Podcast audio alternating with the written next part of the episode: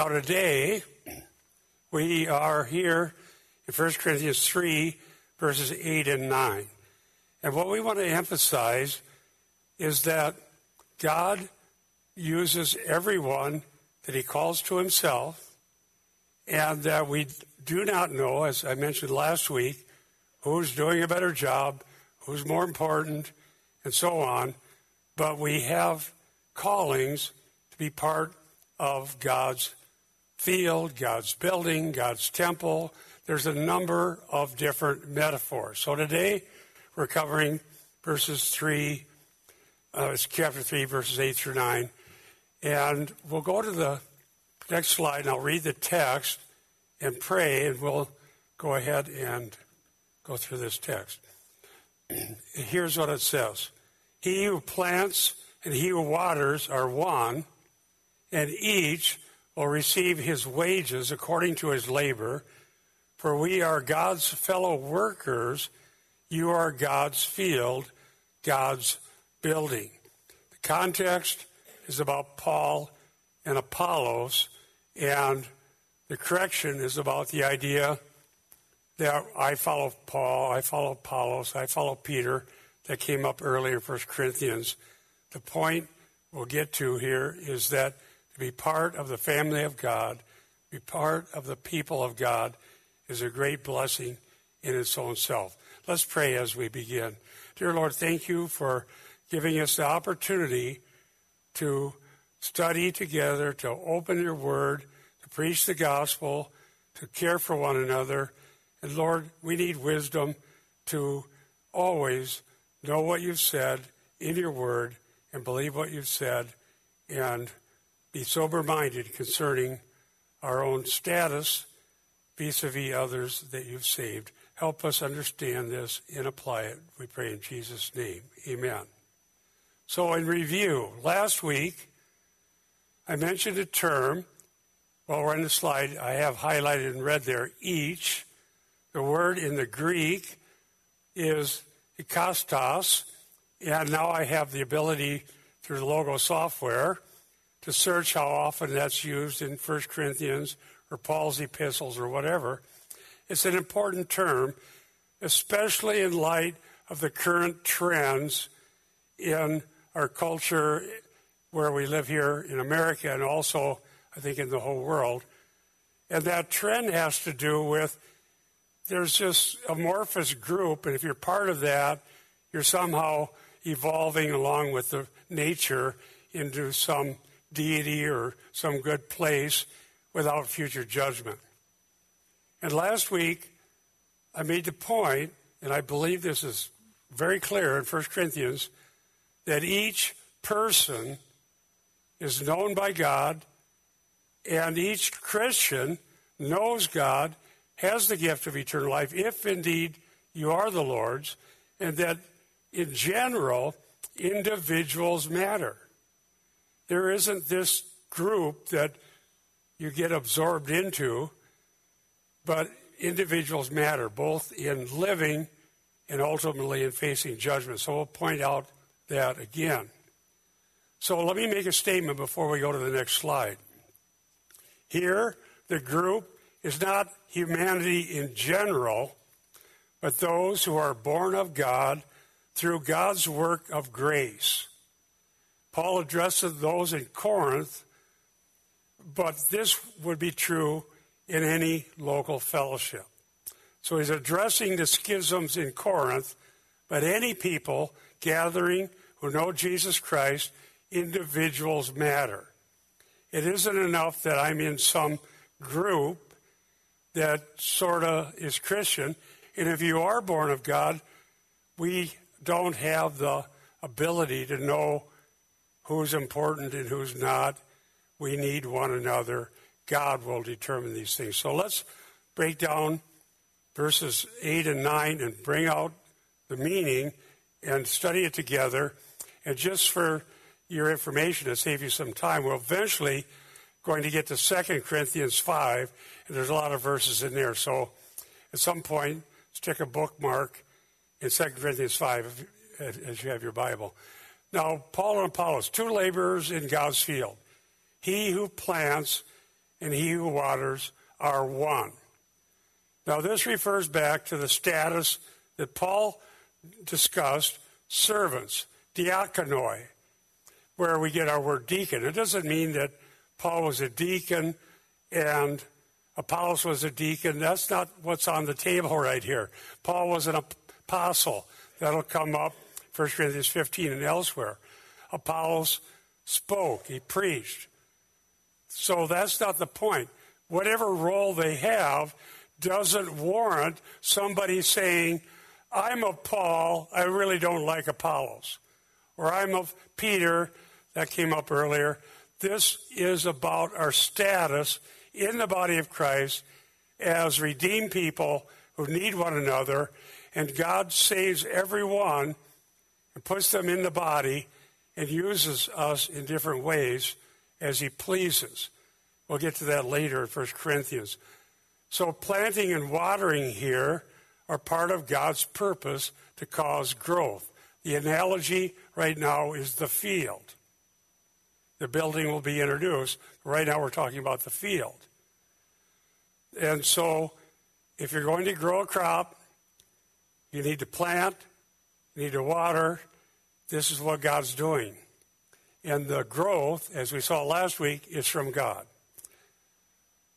I'm not departing from the whole counsel of God by saying this. I don't want to go further than the analogy here, but we'll see more about this. If we really believe that those who gather in the name of Christ, called Christian, are there because of God's work of grace, who've trusted in Him and are born of God, then what watering would ever cause growth? In other words, teaching and preaching the Word of God must be done everywhere where people gather because that's the means by which we grow. And so, self help seminars, how to have a better life, how to make more money than somebody else who's not a Christian, or whatever may be on the table, are not what causes growth. It's God's Word, and God works through preachers, but He is the one who causes growth. I'll make a statement about that. God assigns laborers and gives the growth. Those in the church believed through the preachers, not in the preachers. Through the preachers, not in the preachers. The object of our faith is God. This is why their slogans are ironically fleshly or merely human. And so that's part of this field analogy. They're both servants. Now let's look at the last part of that verse. 1 Corinthians 3 8b. Excuse me. I'm citing from ESV. And each will receive his wages according to his labor. Now let's really look at that sober mindedly and not try to go any further than what the text is telling us. The wages there are about what will be rewarded by God in the future at the judgment seat of Christ, not about how much one gets paid now. We should certainly take care of everyone who serves, people get wages, but that's not what's here. The point is, only God knows how well anyone served in the field that He put us in. So Paul and Apollos are responsible to God. Only God determines how well they served. And it's not about money, but about future reward. And that's the thing that we need to be very clear about. One of the problems is if we take the whole idea of the church, the gospel, evangelism, redemption, church growth, as it's often called, and the role of the church during the church age, and turn it into something that's not based on eternal promises and future reward and resurrection from the dead and things like that, but make it all about just now, we will be very misled and dissatisfied. Jesus said, My kingdom is not of this world. So many battles about well, somebody got a better deal than I did, and so this isn't right, and so I better do something about it. That's not what the body of Christ is about. We are about serving, whether somebody notices us or not, and God does take care of us, and we do take care of each other. It's about future reward. I'll make a statement about that.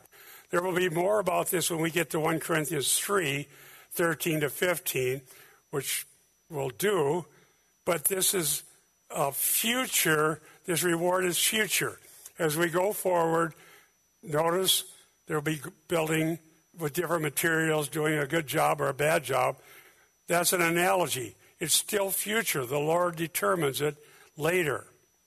God is the one who appoints laborers in his field, and only God will determine their roles and the judgment uh, or judge the faithfulness of their service.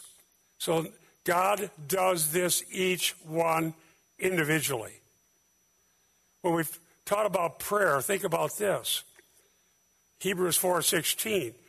We have privilege to go to the throne of grace, bring our concerns to Christ, who sits at the right hand of God. He hears us. It, it takes omnipotence to answer prayers, omniscience to hear each one individually, and God's providence to work this all together. We'll never figure it out by being clever. Only God could do this. And God is so omniscient and loving and caring that each individual prayer he hears, each one. It's not whether you're in the right group or the wrong group. Assuming we're talking about the body of Christ. If we're outsiders, then we need to come to Christ, and God even can deal with that, and we'll see that later. Let me cite a couple scholars, Ciampa and Rosner, who th- I looked this up, by the way, they cite two others. I happen to have all of them now. When I first started studying 1 Corinthians, only had Fee, but now his work has sprung into a lot of good fruit from others seeing the irony here. Let me cite Camp and Rosner, who also mentioned Thiselton and Gardner. There, I did my homework. The irony of pay or reward serves primarily, they say, to intensify the point that Paul and Apollos are responsible to God their employer for judgments about the success or failure, not of, of the community, but their own. Furthermore, assessments of one's own work are pointless and misleading before all the data are open to view and God has pronounced his definitive verdict at the last day. Unquote. And I said, Amen. We don't have the data. Do you really think that humans, even those who are part of the church, who know Christ, who love Christ, and serve Christ, have enough information to accurately judge who's doing the best job in building in God's field. We can generally see through fruits what God approves of, what's valuable, what's important, but only God knows the thoughts and intents of the heart. We can think too much about ourselves, and it doesn't take too long to do that. And we might start thinking, oh, I'm horrible. I'm, God couldn't possibly use me. It's, I'm such a mess. Or we might think, well, isn't, isn't it great that I showed up? But whether we think it's good or bad, if we look at somebody else, good or bad, we need to know that God has put us in His field, part of His family, and he's at work and he's using each one, and it's his prerogative to assess the value of the work and how well it's done. And that happens in the future. And so some will say, well, what do I do now? We serve by his grace, and God will get us to the right place at the right time. Let's go to verse 9, the first part. 1 Corinthians 3 9a. For we are God's fellow workers. Paul's still here speaking about him and Apollos. Now, one of the things I want to point out is that there are three descriptions that are using a genitive, which would typically a genitive would be translated of, like of God, but in this case it's clearly possessive. So they're God's co workers, and they're doing God's work in God's field, and so on. So let me read from the ESV here. For we are God's fellow workers. That means they are God's. They belong to Him. It's possessive. Let me cite from the NET Bible, which I think makes it really clear. We are co workers belonging to God. You are God's field, God's building. So, three times is possessive. God owns the workers, the building, the field, the temple, everything. It's only God's doing that we're in Christ and that we're part of the family of God. Now, in order to make a really big field, some people erase the boundaries and say, we're all God's children. That's not what this is saying. Yes, we all originated from God's creation. All are descended from Adam and Eve, according to the Genesis. But to be part of the family of God, you need to believe in Jesus Christ and trust Him alone. And having done that, remember the big context. I'm of Paul, they were saying. I'm of Apollos. I'm of Peter. I'm of Christ. And Paul ironically says, What? Is Christ divided? If you're not of Christ, you're not in the body of Christ. And if you are, then we're all part of the family of God, and we don't want to have schisms based on personalities. You could almost say that modern technology makes that even more probable because in Paul's day they did not have television preachers. You didn't know that? But the problem isn't technology, the problem is the heart. The problem is the tendency to make invalid comparisons and judgments. If the truth is preached on a broad scale, we need to say, Praise God for that. But the same arena can spread lies and error. Let's go to the last part of that verse. You, again, the Corinthian church, which would apply to any are part of the body of Christ, anywhere, but in this case, addressed to the Corinthians, you are God's field, God's building. Now, God's building introduces the next metaphor, and we'll deal with that in a couple of weeks when I preach again. There are three genitives, as I mentioned. By the way, some would wonder why get into some detail like this in a regular sermon. Here's why. I, when I was in Bible college, was faced with two ways of being a fervent Christian. Some said you need to be more pious or more powerful, or you need to do this, or you need to do that, or you need to have this experience. And so there was that branch that you could go with. And others said, no, learn the Greek, stay in the scriptures, teach the Bible. They were both there. And in God's providence, but not to my uh, honor, I chose the pietism, meaning trying to be more holy or more something than everybody else. I thank God that some teachers said to me, Bob, I see what you're doing. I see what you're trying to do. It's not going to work out.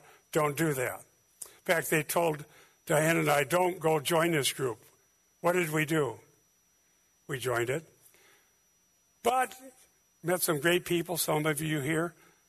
I don't have regrets about God's providence because that's what's necessary to learn and to grow. And many people really love Christ. And the thing that's most insidious about the Corinthian error is that it's most attractive to people who are Christian. Had I not been converted, still doing um, hoping, hoping for a career in chemical engineering. I was a junior. I wouldn't have been interested in any of this. Maybe, who knows? would have, could have, but that would have been a bad idea because I wouldn't have my sins forgiven. I'd probably, who knows? It's just supposition. So it's good to serve God. Here is what I'm concerned about. Don't allow people who are saying to you that you're a pathetic Christian, you don't have the right revelations, you don't know how to cast out the demons, you don't know how to break the curses, you don't know how to find the deeper life, you don't know this, you don't know that, and therefore let us tell you how to do it. Come to our meeting or join our group. I'm hoping that you resist that because only God can determine various gifts and who's doing a better job. Let me cite Dr. Gordon Fee. And one of the reasons, by the way, I was willing to read Fee, he had a similar background. He was a Pentecostal. And I thought, well, this doesn't put up the barriers that some, some other person maybe would have, considering the group we were in. So let me read what he said, as it was exactly in the 1986 commentary. He says this All too often, those in charge, be they clergy boards, vestry, sessions, or what have you, tend to think of the church as theirs. He has quotes there. They pay lip service to it being Christ's church, after all. Then, he says, proceed to operate on the basis of very pagan secular structures and regularly speak of my or our church, nor does the church belong to the people, especially those who have attended all their lives, he has quotes, or those have, quote, supported with great sums of money. As though, he says, that gave them special privileges. The church, Fee wrote, belongs to Christ, and all other things, structures, attitudes, decisions, nature of ministry, everything should flow out of that singular realization, unquote. That was so profound when I read it. It, it just opened up a whole new course of study. How do we define the church? We're not saying that a church can't have a building. We're not saying that we have no leadership or no organization. That's not what the point is. Once something is established as an institution that's self perpetuating and it goes on and on and on, then eventually the great grandchildren of the founders are in charge. And they often decide well, this isn't right. We need to do things. And the next thing you know, the gospel's gone. They start worrying about things that aren't even important. And we saw in church, read church history. Does the Bible know anything about archbishops? Oh, there are none. I don't believe it's a sin to have a building to meet. Whoever owns it. It's not a we have to be minimally organized to function. But the value of somebody's service isn't based on how long they've been around or how much money they gave. It's only God's prerogative to determine who labored in his field and did so faithfully, knowing that we all stumble in many ways and we need forgiveness and cleansing and to keep depending on him. So, to that end, I'm thankful that God could even allow me to preach to you. Let's go to some implications and applications. We'll have one in Galatians, and then most of the rest will be in 2 Corinthians chapter 5. Those who serve must please God, not man.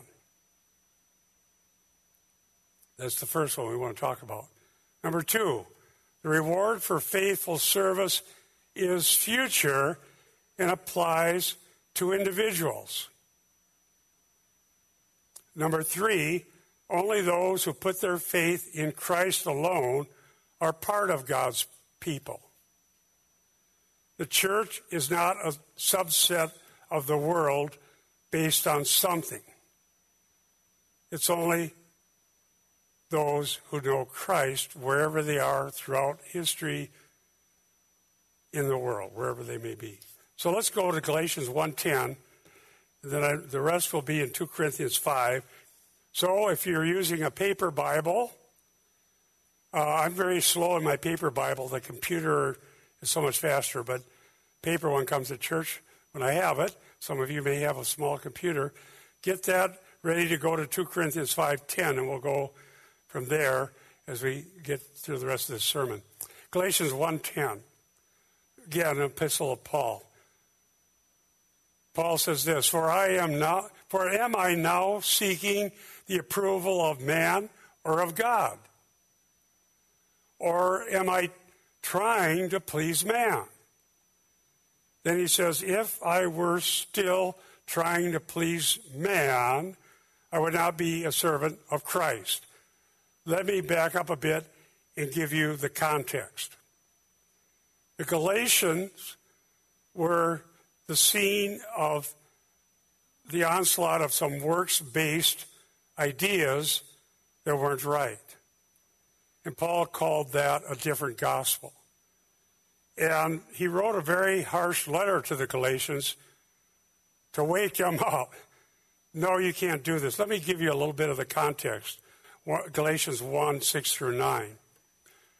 Paul said this I'm amazed that you are so quickly deserting him who called you by the grace of Christ for a different gospel, which is really not another, only there are some who are disturbing you and wanting to distort the gospel of Christ.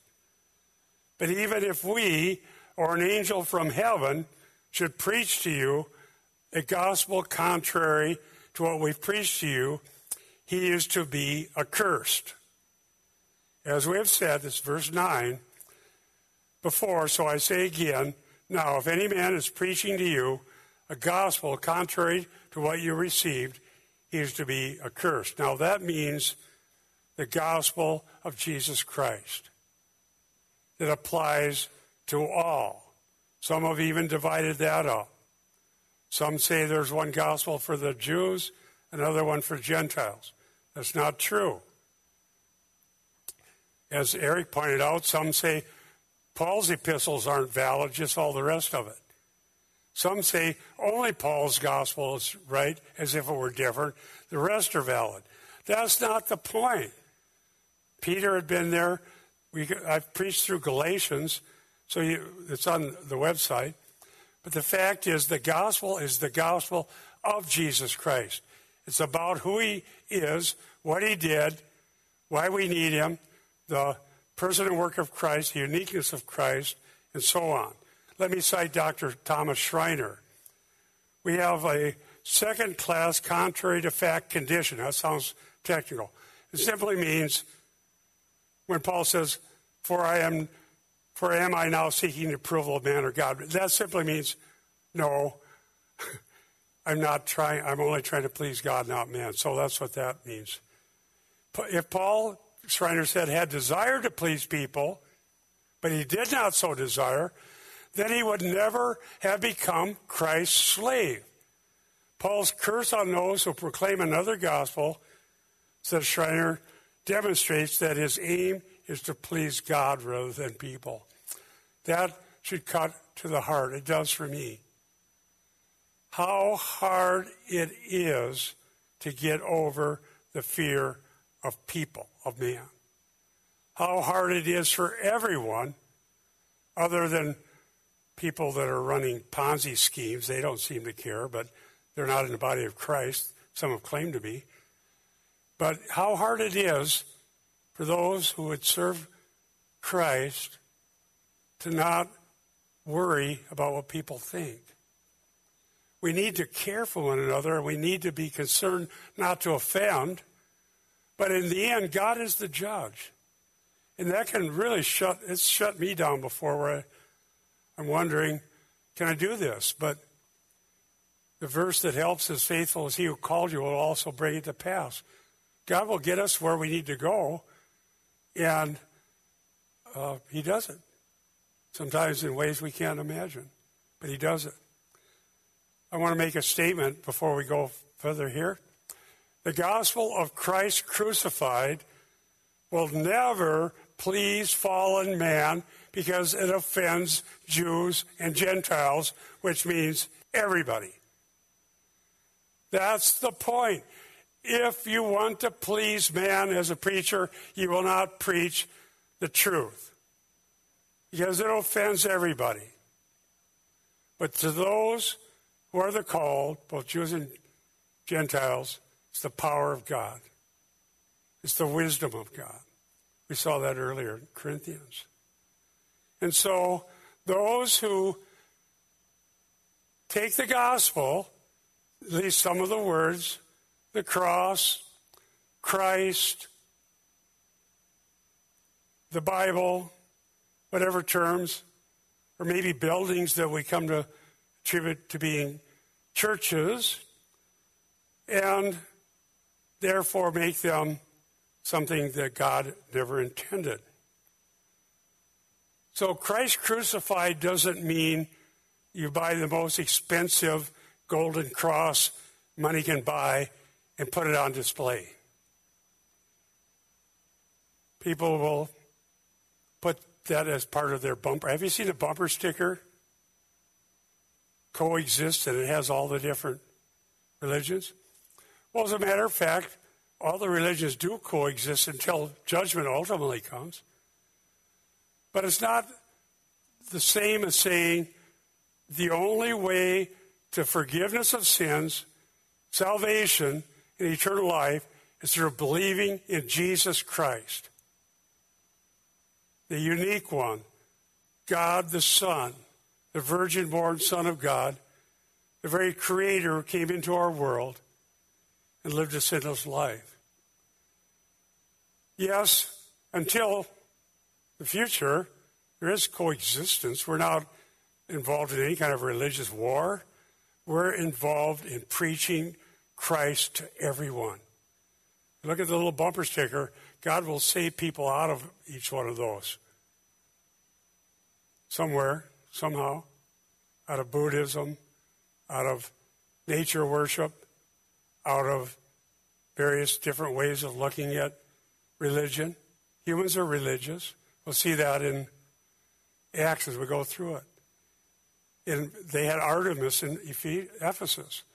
And so Paul, and then he went to Athens. I see you're very religious. People are always religious. But do you know Christ?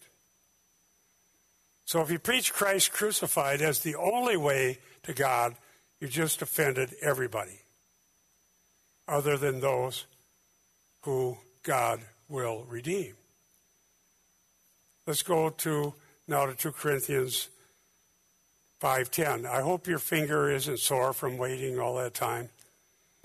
I told you to go there. We're going to get there.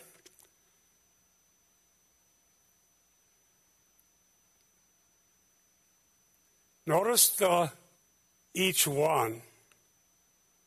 Another case here. 2 Corinthians 5:10. For we must all appear before the judgment seat of Christ, so that each one may be recompensed for his deeds in the body according to what he has done, whether good or bad. So the judgment seat of Christ is yet future. Only God knows enough details, the motives of the heart, the call, his calling, his grace. We see these in the parables of Jesus. Well done, thou good and faithful servant, enter into the joy of thy master. And the judgment may be totally different than what we think. But it's future and it's individual, future reward. I'll cite a verse. Stay right here, 2 Corinthians, but let me cite another one. Romans 14:10. But you, why do you judge your brother? Or you again, why do you regard your brother with contempt? For we will all stand before the judgment seat of God. if this doesn't humble us, it's designed to. If we tell the world what the world wants to hear, we'll definitely be loved by the world. But friendship with the world is hostility to God, meaning the world in its opposition to the purposes revealed in the Bible through Christ and his apostles. I'm going to cite the scholar here, um, uh, Dr. Barnett. I used his commentary when I was teaching through 2 Corinthians quite a long time ago. He said the teaching about the judgment seat before which all believers must come reminds us that we have been saved, says Barnett, not for a life of aimlessness or indifference, but to live as to the Lord. This doctrine of the universality of the judgment of believers, he says, preserves the moral seriousness of God. It is quite possible, Barnett continues, that some at Corinth held to a super spirituality associated with over realized eschatology. I want to stop and define that. Some have said, and there's good evidence for this, that the problem at Corinth was over realized eschatology. We already have whatever we're going to have. The, the Lord has already come. There's no future resurrection. This is all there's going to be. That's what that means. There's no actual future beyond what's going on right now. So that's over realized end times. Like this is it right now. Back to his that citation. Leading to a less than earnest approach to their responsibilities during the present age. Here's what it means. We are in the world, but not of the world. We serve Christ. We evangelize. We're good neighbors. We pray for civil authorities. We carry on. We raise our families. But we know that we're serving the Lord and we're looking forward to his return. There's more to it than what's going on right here. If this is all there was, and our hope was in this life only, and everything has to be heaven on earth now, there's a easier way to understand over, over realized eschatology. That is so prevalent in today's world. There are so many who think that this is it. And paradise would just evolve if we quit mucking it up. Paradise is not evolving. The world has fallen. We're good stewards, but we need to be right with God. Now, while you're still there, let's read verses 11 and 12, 2 Corinthians 5. Therefore, knowing the fear of the Lord, we persuade men. But we are made manifest to God and I hope we are made manifest also in your conscience. Paul is defending, by the way, his own ministry because he had critics in Corinth who said to Paul, We think you're a pathetic apostle. You're not spiritual enough. That's, he has to defend himself. So that's verse 12 will bring that up. We are not again commending ourselves to you, but are giving you an occasion to be proud of us, so we will have an answer for those who take pride in appearance and not in heart. Now, the word take pride is literally in the Greek boast. So they're boasting in this preacher or that preacher, sometimes false apostles, false teachers, boast, boast, boast. And so Paul is saying, you're taking pride in the wrong things. If we are sent by God, if we preach Christ, if Paul really is an apostle and did teach the truth, then their judgments are false. Their judgments are false. And that'll come up. Remember, I cited a verse once. They said, His letters are weighty, but his personal appearance is unimpressive. So they were having the wrong standards. Now let's go to some other verses. Now the next slide has 18 and 19. I'm also going to read 17. Verse 17. I'll read that first and then 18 and 19. Therefore, if anyone is in Christ, he's a new creation. The old has passed away, behold, the new has come. The word for creation is ktisis, and it's, that's a good translation.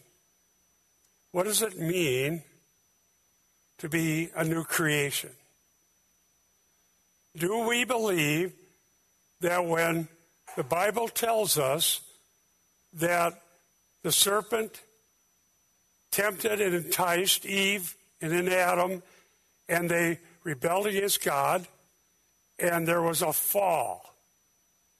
Meaning, they're separated from paradise, they're separated, and they're alienated from God.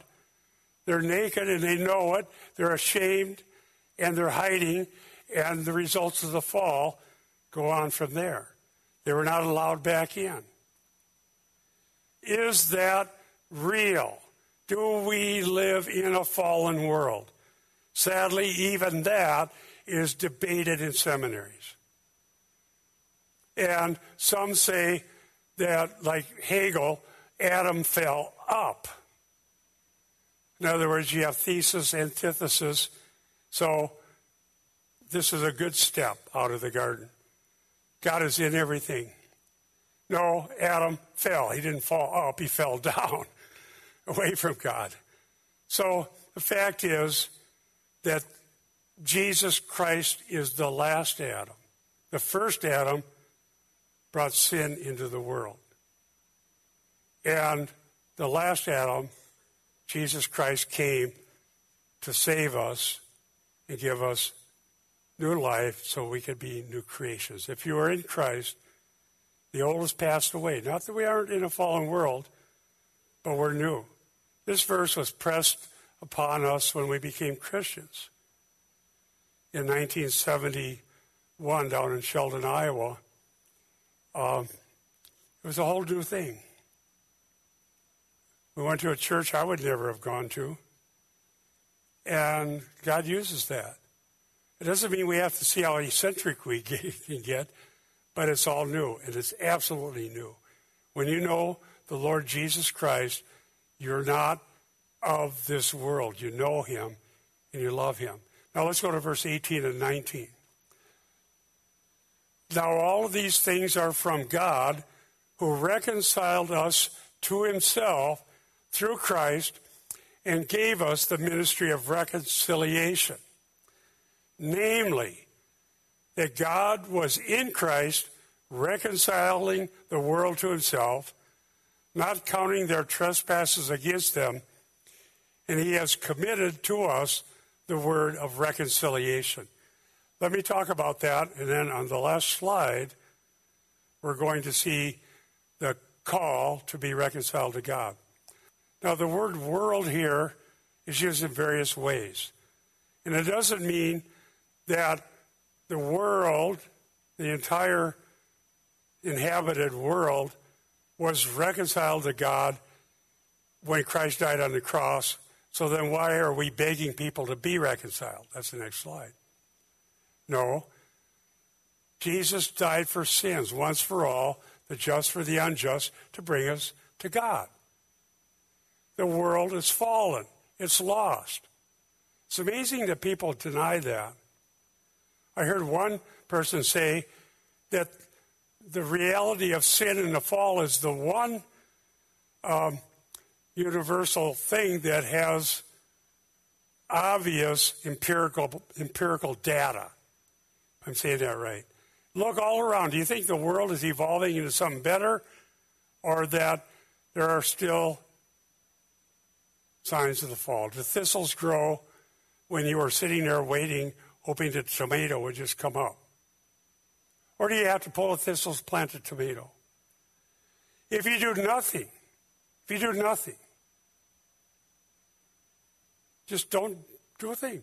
Here's a little plot of land, four acres. There it is.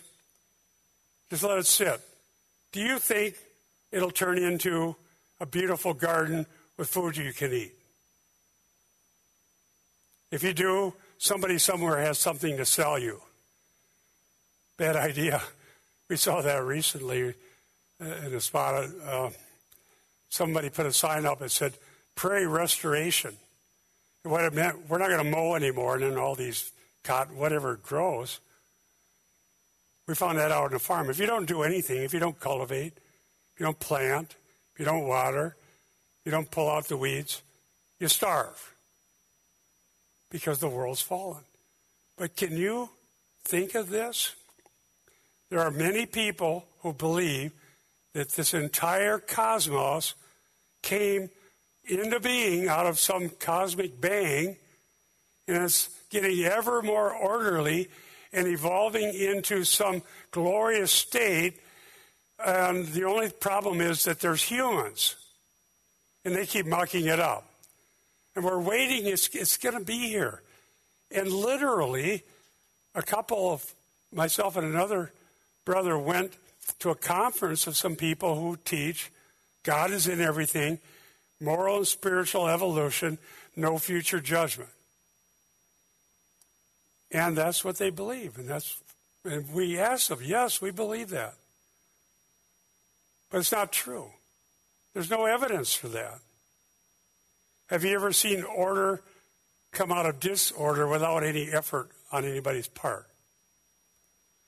Well, my wife noticed disorder that doesn't change where I work, and it gets a little better if I put some effort into it. However, anyone who owns anything realizes it takes work just to stay even. You do nothing, dust, de- decay, entropy. So, what is it to be reconciled to God? If that's true, if there was a fall, if there is coming judgment, if this emergence into some future paradise, if we just get with the plan, deny all the categories, quit saying things like Jesus Christ died for sins once for all, just let it all happen. If that's all a big lie, then we are headed for judgment. We are in trouble. We're not right with God. We need to be saved. We need to be redeemed. And He's committed to the apostles, Paul and the others, and those who would be from then on, not new apostles, but people who preach, we have a word of reconciliation. What is it? Here's our last slide 2 Corinthians 5 20 and 21. Therefore, we are ambassadors for Christ, as though God were making an appeal through us. We beg you, Paul said, we beg you on behalf of Christ, be reconciled to God. Let me stop right there. Does that sound like the teaching of someone who thinks that God is in everything and evolving, and if we quit mucking it up, we'll end up with paradise? No. The fall was real. Sin and alienation from God is real. Being lost is real. The only way we can be redeemed is through God bringing reconciliation. So the ministry of Paul and the others and all who are sent is this we are putting forth this message be reconciled to God. How can you be reconciled to God? Let's look at the rest of this. He made him who knew no sin to be sin on our behalf so that we might become the righteousness of Christ in him. I will share more about the gospel, but I want to also make a little warning. This passage has been abused by some to deny imputed righteousness, substitutionary atonement, and so on. Jesus remains remained sinless. If you want to jot this down, Hebrews 4:15. Hebrews 4:15. For we do not have a high priest who cannot sympathize with our weakness, but one who has been tempted in all things as we were, yet without sin. Sin is the state of all those alienated from God. That's why we need reconciliation. In Adam, all die. 1 Corinthians 15, 22. So don't believe somebody said, well, Jesus lost his divinity, became an ordinary sinner, went into hell, fought with the devil, and as a mere man had to beat him up so he could get out of there and come, and now we can learn how to fumble, the, fumble it back again, as some say. No, no, no.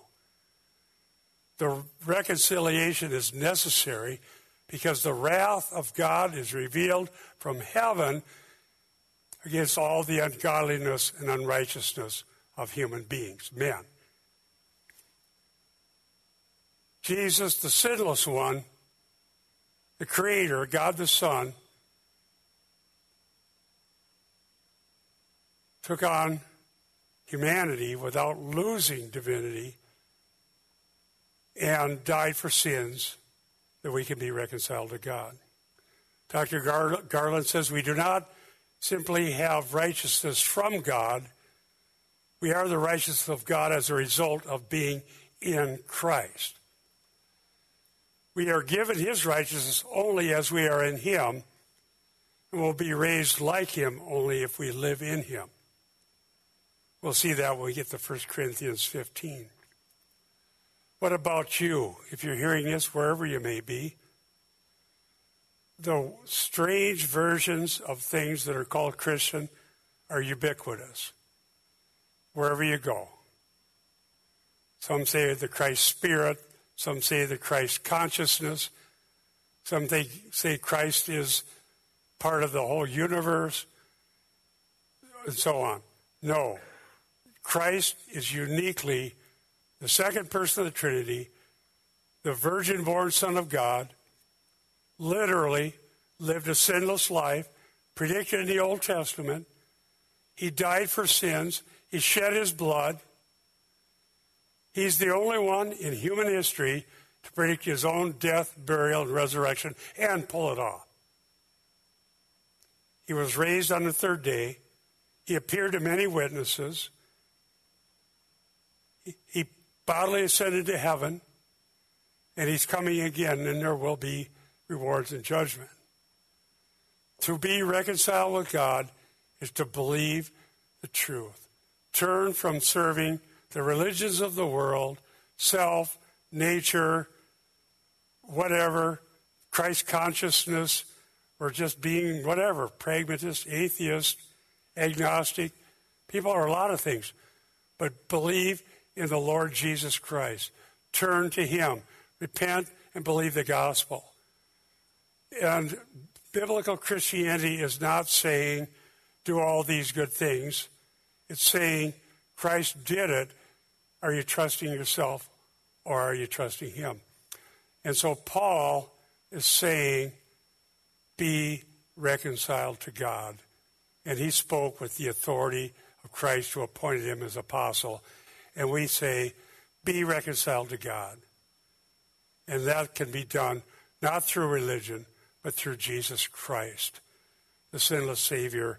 So today, believe on Him, trust in Him, and God will forgive your sins and make you a new creature. Let's close with prayer. Thank you, Lord. And I pray that some will be smitten by the work that you've done and convicted as I was over 50 years ago, and know that these things are true and turn to you. Lord, I pray that many will be reconciled to you.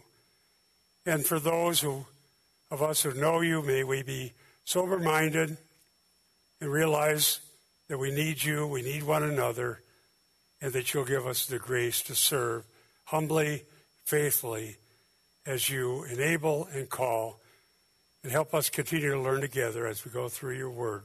We ask in Jesus' name. Amen.